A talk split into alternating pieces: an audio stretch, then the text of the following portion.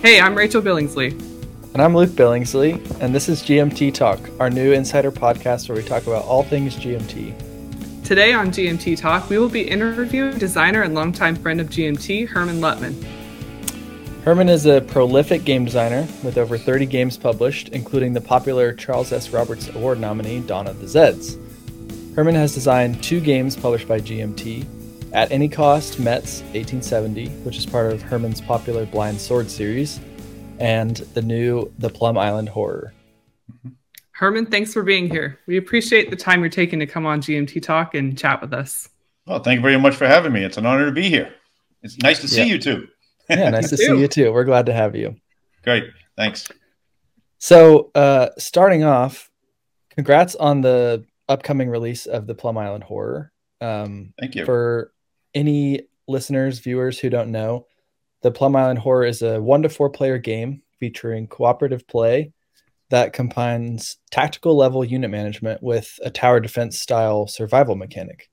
Uh, each player controls one of six unique factions, which represent the various groups that populate Plum Island, the fictional Plum Island. So, what inspired you to design this game, a cooperative game in the horror genre? Well, it goes. Oh, it. This is one of my little uh, uh, designing tropes that I like. I, I, I love designing some horror, some you know alt history or or non historical gaming. This one in particular goes all the way back to my VPG days after I designed Dawn of the Zeds, and uh, Gene Billingsley um, was a big fan of Dawn of the Zeds. I haven't heard of And- him. Yeah, I'm sorry. I haven't heard of him. Oh, and you know, Just kidding. one of our original plans was that you know we would eventually get Dawn of the Zeds in with GMT as a big box game and all that, which was the typical procedure we used back uh, in the early days of VPG. That didn't work out, obviously, and uh, ever since then, I've been thinking about a way to do a Dawn of the Zeds type game for GMT. And it was while I was working on Miracle at Dunkirk for Legion War Games, which is uh, a game on obviously Dunkirk in 1940. And I remember remarking to Fred, my developer, I said, "Man, this is, you know, the Germans are closing in on this this uh, this beachhead, and uh, the main part of the game. It's not even so much a war game; it's more of an evacuation game. Yeah. So you're not supposed to defeat the Germans. You're not going to defeat them. The thing is to hold them off until you can evacuate enough soldiers." And then I just flippantly said, "Boy, it's like a whole bunch of zombies coming in and trying to take over the beaches." And from there, I was like, "Oh, wait a minute now. This actually is kind of a cool idea about an enclosing horrific enemy, and your job is to, well, and not soldiers that you're saving, but now let's say citizenry or, you know, uh, assets, or you know, and how do you get these people off? What what methods do you use? Well, you could use helicopters, you could use a bridge, you could use a ferry." So that all then just started snowballing into this whole idea of the Plum Island horror.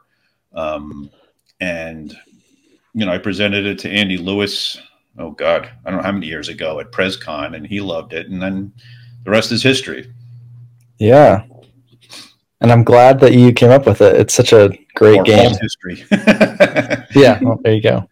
That's funny you mentioned Plum Island. There is a uh, so the reason it's Plum Island. There's there. I found out eventually that there's like three real Plum Islands. The one, the reason I came up with Plum Island originally is that I'm originally from Long Island. I live in Tennessee now, um, and there is an actual Plum Island at the off the east end of Long Island, and it's it's uh, Oh. infamously known as a animal bacterial behavioral whatever this lab.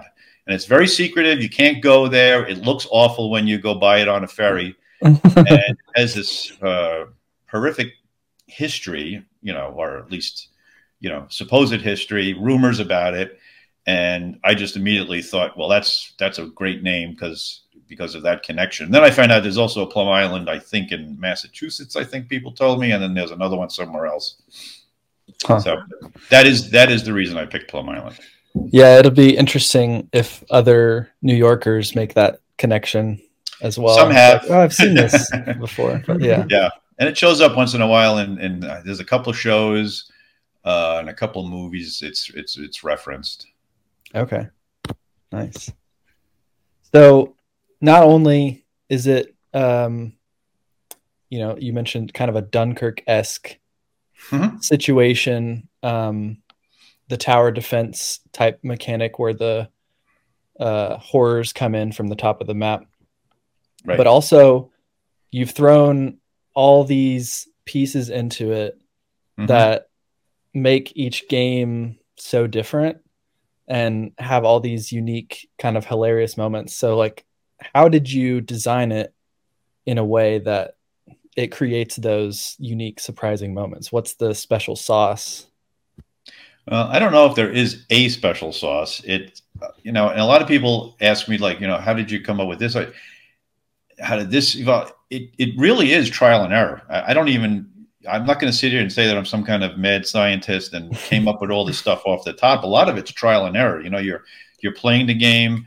It starts off as a simple tower defense, and you go, well, this is kind of dry. You know, the guys are just marching down, and you're just trying to stop them, and you end up turtling down here. We have to do something to break that up yeah and then it's also for me it's also playing a lot of other games and i say this to every designer i talk to a would-be designer or, or experienced designers who have the same you know the same ideas i have it's playing a lot of different games that give you the you know the spark to think of approaching a problem a different way so in the case of plum island horror you'll see uh, elements of aeon's end with how um, how, how it's determined who goes you know the, the turn order cards Mhm. You'll see a little clank in there, which is the colored cubes in the biohazard bag. Um, some eldritch horror, which is the idea of pulling these cards that give you a mini story that how you proceed in the game is is based on which option you pick, or maybe it's based on the unit that you have there. So those all tie in together so that the values of your units have some meaning to the game, right? So it's all interconnected. Yeah. And I don't even know what other, I mean, there were just so many. Uh, Fallen Land, a post apocalyptic game, was influential for me. Um, uh, the follow mechanic is something I uh, experienced in Tiny Epic Galaxies, which I absolutely loved. And one of the keys to that mechanic is it keeps everybody around the table involved constantly. right So even if Luke's going, um, um, Rachel will be thinking about, well, should I follow or not follow? Because I'd really like to do this, and I'm going to have an opportunity. But the key for this game, as opposed to uh, some of the other follow mechanics in other games, is that I had I built in a risk to doing that, right? So you don't have a lot of actions, so you're going to want to do follows to get more you know your troops I mean, you're not your troops your your people moving and doing more things.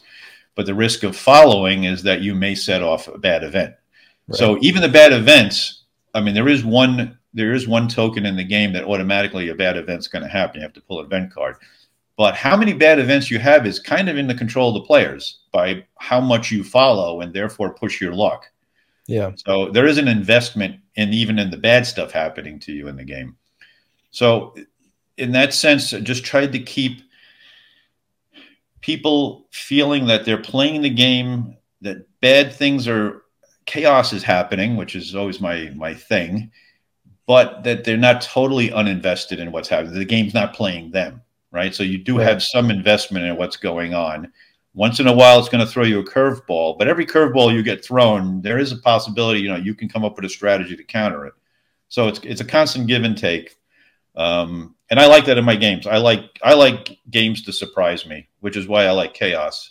And as Yeah. long as you inject that chaos, you know, with a with a constant theme, right?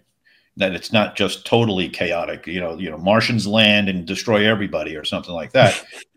and that goes back to Blind Swords. Even Blind Swords is chaotic, but it's it's it's historically weighted chaos. right It's chaos that could happen on a Civil War battlefield or on a Franco-Prussian War battlefield.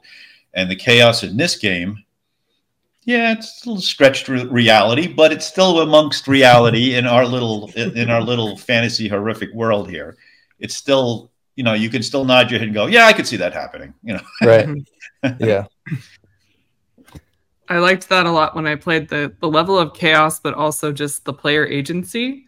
Mhm. Um, something else I noticed playing was that there it has a lot of subtle references and Easter eggs. For example, like one of the characters you can control in the Pearl Security Services faction is named Kevin Blart, And Yes. his vehicle's a, se- a Segway. So, what what was That's- one of your favorite Easter eggs that you included? Oh my God. It's just this. They don't even qualify as Easter eggs anymore because they're just all over the place. Right? You don't even have to. You don't even have to have to hunt for them.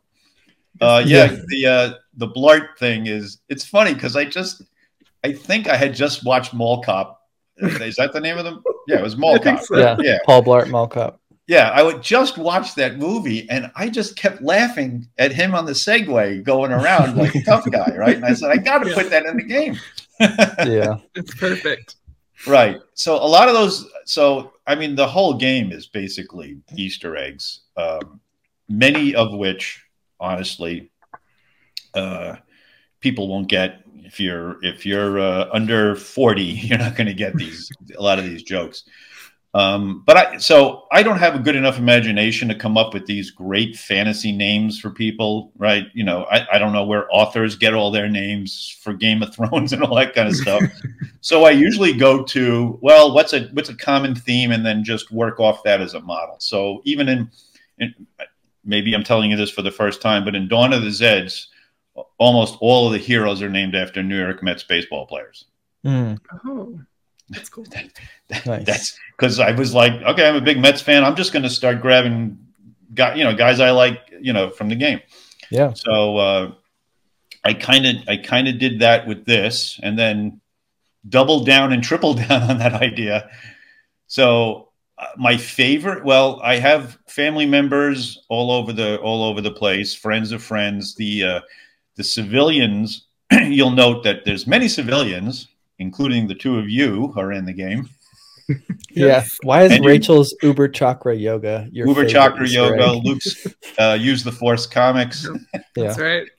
Uh, Ken's in there. Uh, he's got a coffee and roastery, and your dad's in there as Gene the Dancing Machine Studios. and Yeah. With, that's Older definitely people will in a remember- horror well- game. so there was a show. So there was a show called The Gong Show, and there was a guy that came out all the time called Gene Gene the Dancing Machine. so that's where so that's where I got that from. oh Um, so I mean, do I have a favorite one? I don't know. I got one of my favorite TV shows back in the '60s. So I was in my you know teenager. It was a show called F Troop, and many people out there will have never heard of it. Many of you will have. I had got every character of F Troop in the uh, the National Guard contingent. So uh, Captain Parmenter's in there. Um, Agarn, uh, Sergeant O'Rourke, Fort Courage is in there. Um, and one of my favorite episodes was Harvey Korman. I don't know if you know who he is, but many people will know who Harvey Korman is. He played a, uh, he was a guest on the show, and he played a Prussian balloonist who would balloon into the Fort Courage, and he had a little dachshund with him, and his dachshund's name was Schnitzel, right? And I actually, we actually subsequently named our dog, who's since passed away, but his name was Schnitzel, oh. and that's why Schnitzel Brewery's in the game. It's named after that. Mm-hmm. So Harvey Korman would stand there and go, "My Schnitzel likes you, yeah." So I always thought it was like this is my favorite episode, so I threw that in there. That's But there's awesome. all sorts of uh, there's all sorts of references uh, of other shows. Uh, the Honeymooners is in there. Uh, there's some more modern references too, like uh, Naked and Afraid, Plum Island, you know, things like that. yeah. We got that one in the last game we played, and we all Oh, just did you? cracking up. Yep. The funny thing is, you know, as you're writing these things, and it's just, and it's not pre-planned. It's kind of like you're just coming up with things and you think, and then they just kind of float in, and you know, framing it. If you're thinking about a show, you're just thinking of how that would come across in the game, and then coming up with a weird way to look at it. It's just a lot of fun. Um, yeah. yeah, so there are plenty of Easter eggs in there. Uh, I apologize to people who think it's stupid, but just, I love it. No way. Rachel, what was the story from your game a couple a few days ago um, with the bees? Oh, Oh, uh, I told so. I told Ken that story. Yeah, the. I think his name is Paul King or Tiger King, something like that. it And he was shot Phil, his Phil Tiger King. Yes, Phil Tiger King. Phil. yes, the Shot his golf golfer. club at Yeah, murder bees or whatever they were called. I yeah. I was telling that story of uh, Phil Tiger King uh, taking his uh, his um, driver and shooting golf balls at murder hornets. Murder Yeah. Hornets. I mean, that's a that's that's so that story, I like that story a lot because that's exactly um, the kind of narrative I want to get out of the game. So, and that's something that you know maybe you'll bring up in two weeks, right? When you're at a party and I was playing this game where I shoot golf balls at murder hornets. Yeah. Um, and that's that's one of the secrets even to Dawn of the Zeds in this game is I I am like I said before I'm not a fiction writer I don't you know I don't have enough imagination to do that but I do try to give the players pieces of a story that they can craft together to make a complete narrative out of. Yeah. So the same thing with Zeds. Zeds are just a series of zombie car themed cards from movies and books and shows and whatever else. And same here. And how they come up randomly, you can just kind of piece this together and come up with your own narrative about what happened. Yeah. Very much like, for example, Combat Commander, you do the same thing. You kind of build a narrative off Mhm. of the right what's going on with your cards and, and the Yeah. results on the board. Definitely. Yeah, it makes for a really fun, replayable experience. Mhm. And then you get those stories that I think kind of can advertise for the game as well, just by word of mouth. Like you're I- saying, at a party, you're like, "Oh, I shot this golf Yes. ball at Murder Hornets." And, and I've, I've said this for years. The greatest reviews I've ever gotten for Dawn of the Zeds is not nobody mentions the game mechanics or anything. They just tell me the story of what Pickles did at the bridge, or you know, what what uh, uh, Sheriff Hunt did at the at the farm. You know, it's Yeah. just they're just telling me as if it's just a book they read or something, and that to me is the greatest compliment you can have. Yeah, yeah. super cool. Um, so I'm curious a little bit about the development process. hmm Do you have a couple um, moments, a couple like specific game mechanics that you either added or subtracted throughout development um, that you can Well- think of that made a big difference in the final product? Well, I can tell you one in particular that Gene was involved in, and that we were in the early process of development. And originally, I had each of the pieces that you would have, I would have, they were just the name of it. So there's the neighborhood watch, and the one piece was called the watch team, and another one was called the veterans, and one was called the. So it was just a generic name of what these people represented, right? Mhm. And we were playing with it like that for a while. And then Gene said to either me or Ken, I think he said it to me on the phone. He goes, You know, Herm, everything looks great. But one of the things I loved about Dawn of the Zeds is you identified with each person. Like they were named after people, and therefore you identified more closely with them. Yeah. So that was a big turn for me in that I then when he goes, yeah, you know, he's right, you know. So I renamed. So that's why all these units are named after people, specific. Yeah. So in the roles, I, I say this is not a this is not a piece of this one person. It's that person is either the most prominent personality or the leader of the group or whatever. But it's a bunch of people, but we're going to identify it by this particular person, and that again makes the player feel more connected with the faction that they have. Yeah. So that was a big that was a big turnaround because I had done it a little differently because I didn't know I wanted it to be more of a grandiose scale because you're talking about the whole island. So I didn't want one or two people just running around doing all this stuff. I kind of wanted groups of people doing that. Right. But I he was right. I still needed to name it after somebody so that you have that connection. Yeah.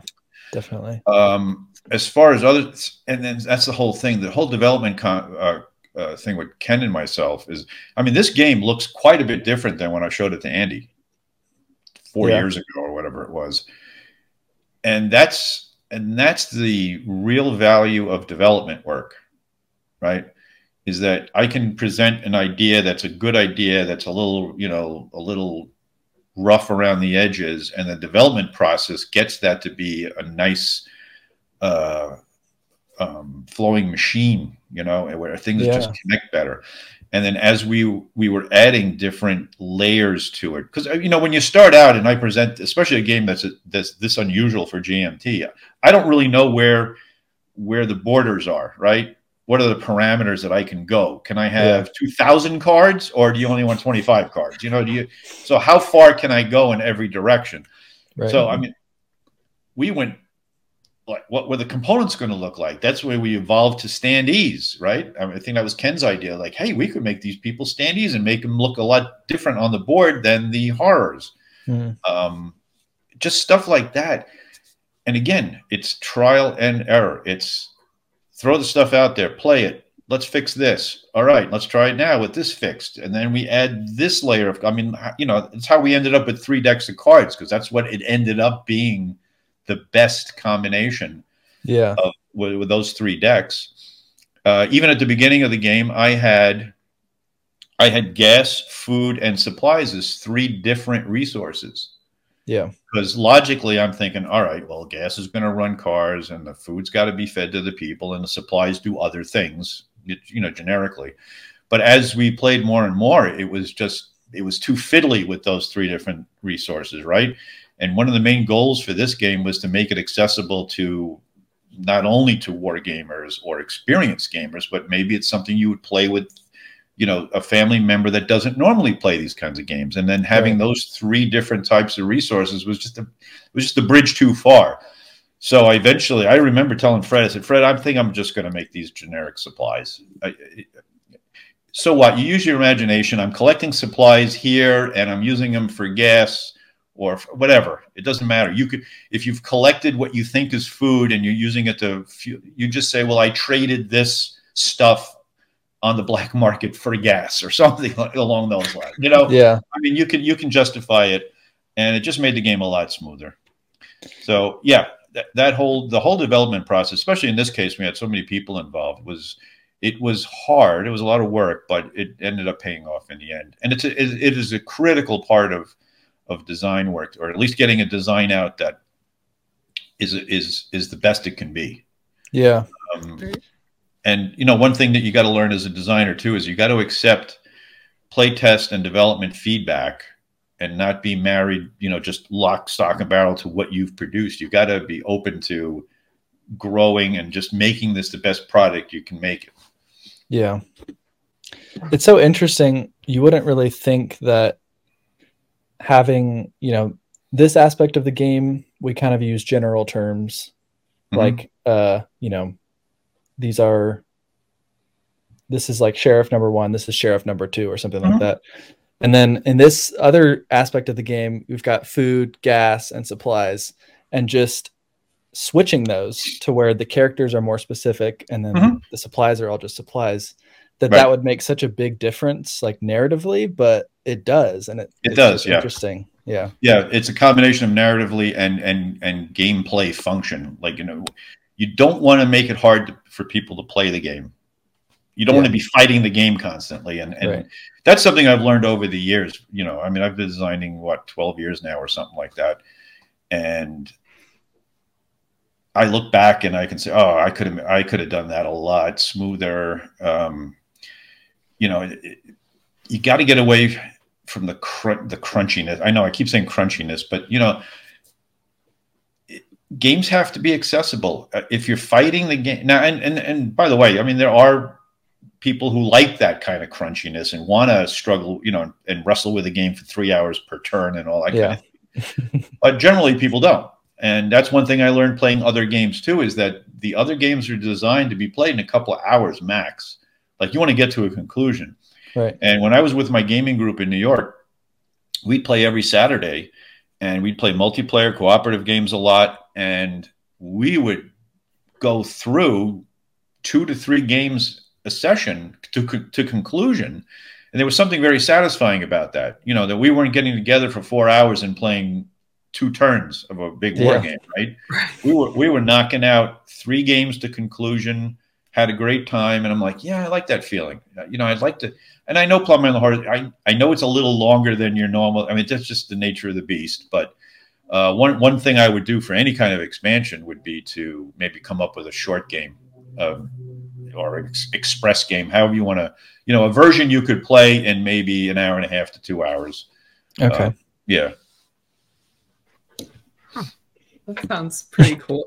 Do you have any other expansion ideas you'd like to share? oh well, I, I, I, don't know if I should. Well, apparently we got a green light to actually start working on an expansion already, so that's kind of cool. Um, Sweet. We have uh, I already have a sheet started with a number of ideas. Um, I like them. I like, I like them a lot. uh, yeah, we have like three new factions we're thinking of: um, a NASCAR team, a traveling circus, Mm. and a uh, a mysterious cult called the Monkey Monks. it's run by Elon Monk, and and they're anarchists. So the uh, Anarchist monks. anarchist monks, who, who, by the way, have been predicting this this uh, this catastrophe for for many many years. Okay, and it's Mm. finally come true. The prophecy. The traveling circus is actually really funny. Um, of course, the compound would be a clown car, which would have unlimited stacking.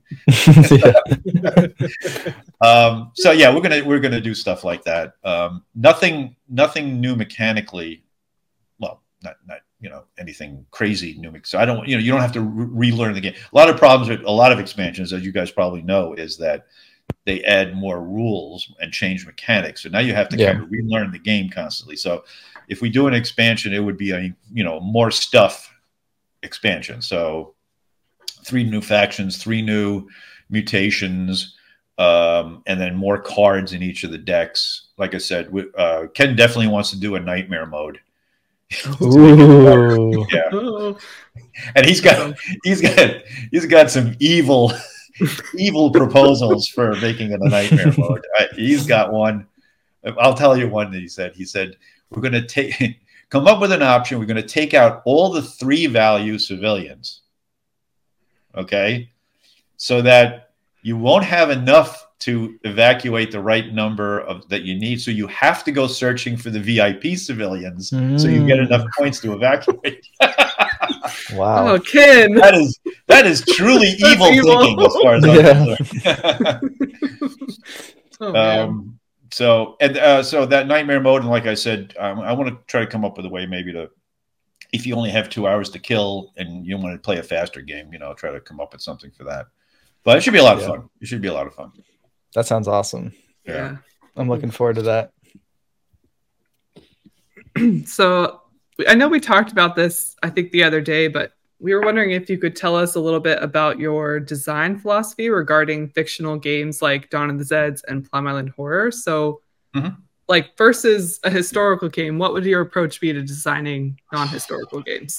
So, yeah, I I've always referred to my non-historical games as my palate cleansers because I think a designer should always do one of them because what it lets you do is it just lets you design freely without the Yeah. constraints of a historical situation Mhm. and it's very uh, freeing, I guess you'd say, because you can just design all these wonderful mechanics and and and rules and effects, not having to worry about whether that actually happened on the at Gettysburg or not, you know, that kind of thing. Mhm. And it opens up your mind as far as mechanics and and, and what you could do and, and what the effects will be. And I find that very, very freeing and and uh, liberating as far as uh, design philosophy and you can do crazy things that you know most of my non-historical games are just plain fun right? I just want to have Mhm. fun playing this game. Yeah. so if it's a sci-fi game um, i did a little uh, a little sci-fi game con- invaders from dimension x and the only reason i designed it is because somebody challenged me to design a game that was total chaos. And i said i could do that. That would be a lot of fun. So i just had a game designed where the chaos would come in and they just come in randomly and do random things and you have The to deal with it chaos. you know so- it, yeah, and it's so that that to me is very freeing. Now, historical games, I, I don't even know if you know many people realize how much work goes into even the smallest historical war game or historical game. Period. It doesn't have to be a war game because the amount. So especially for a, a, a game, let's say let, let's say Gettysburg. All right, the amount of information out there and getting that information absolutely correct consistently correct and Yeah. simulating that battle to the satisfaction of all the historians and war gamers and military historians is, is a lot of responsibility. It's a lot of work. So if I'm working on something like that, I'm, I mean, I literally have books spread out all over the place, cross-referencing reinforcement schedules and all that kind of thing. Hmm. Yes, I enjoy doing that immensely. I, I, find it very educational. I'm working on a game now in the Battle of Chickamauga, which I knew very little about before I started, and now learning in detail about it as I designed the game is actually very rewarding. It, it really is. Uh, but it's an immense. I mean, it's an it's a year of work. Mm-hmm. Yeah. Of just getting that that going. Uh, so yeah, there's there is a lot of more book research obviously involved in a historical game. A lot more of I can design mechanics, but those mechanics have to be realistic for the time period I'm simulating. Right. And like I said, all those little points of when troops are coming in and leaving and how good were commanders and how good were certain regiments, that's all got to be researched and put in your game accurately. Obviously, if you're designing Plum Island Horror, I don't have to worry about that that much, right? Because it's it's my history. Though Plum Island Horror is based on a real story, that was covered up. right. We did a lot of research into this one too. A lot of interviews. Uh, yeah, but that's the big difference for me, at, at least as a designer. Great. Um, speaking of non-historical games, we have heard a few rumors that you might be working on some other non-historical games. Is that true? I don't know. Is it true? And is there anything you can tell us about that? Uh, well, in my whole, well, I am, I, well, as far, you mean is just as far as GMT is concerned or? Yeah, I mean, yeah, might um, be in the ballpark for GMT games. Oh, did you use the word ballpark on purpose? Maybe. Uh, well, Ken and well, I don't want to say nothing's official, but uh, Ken, who's a, who uh, who's a developer for Plum Island Horror, Ken Kuhn, um, I found out kind of by accident because he saw a post I wrote on another, I don't know, on BGG somewhere. He goes, "Hey, I'm a big baseball fan. I didn't know you're a big baseball fan." So I said, "Yeah, I actually I have a baseball game on TTS that I've been futzing around with because I'm I'm a huge baseball fan." And we started talking, and and we've actually working together now on a baseball simulation. It's not a um, it's not your prototypical baseball game. It's not like a Strat-O-Matic, you know, re- redone or anything like that. It's more of a strategic baseball game where you're playing series and you're playing an entire season. So it's more about managing a team and the personnel on the team, and you're playing. Okay. You do you do play games, but you do it abstractly and it also has a bit of deck building and dice mechanics too. So it's a dice and card game where you're building a team and managing a team through a season. So that's the idea anyway. We're we're still in the uh, infancy of it, um, and um, uh, apparently Gene told Ken that he would like to see something else like Plum Island Horror using that same kind of evacuation of people mechanic with the tracks. Mm-hmm. So um, that's something we have to figure out. I mean, I, obviously, I don't want to make it exactly like Plum Island Horror. That would be s- silly, right? So it would yeah. have to be something uh, a bit different. Um, I don't think it would be anything historical. Nothing I can think off the top of my head, but um, you know, something along that same kind of flavor. Okay. Yeah. Nice. Yeah, does sound mm-hmm. good. That was yep. in the ballpark for sure. uh, nice. I hope one. Ken doesn't get mad at me for mentioning this. we can always we'll cut it out. later if he doesn't approve. so uh, we have a couple of recurring questions that we like to ask everyone we interview. Sure. Um, so one of those we've got: Do you have a favorite game by another GMT designer?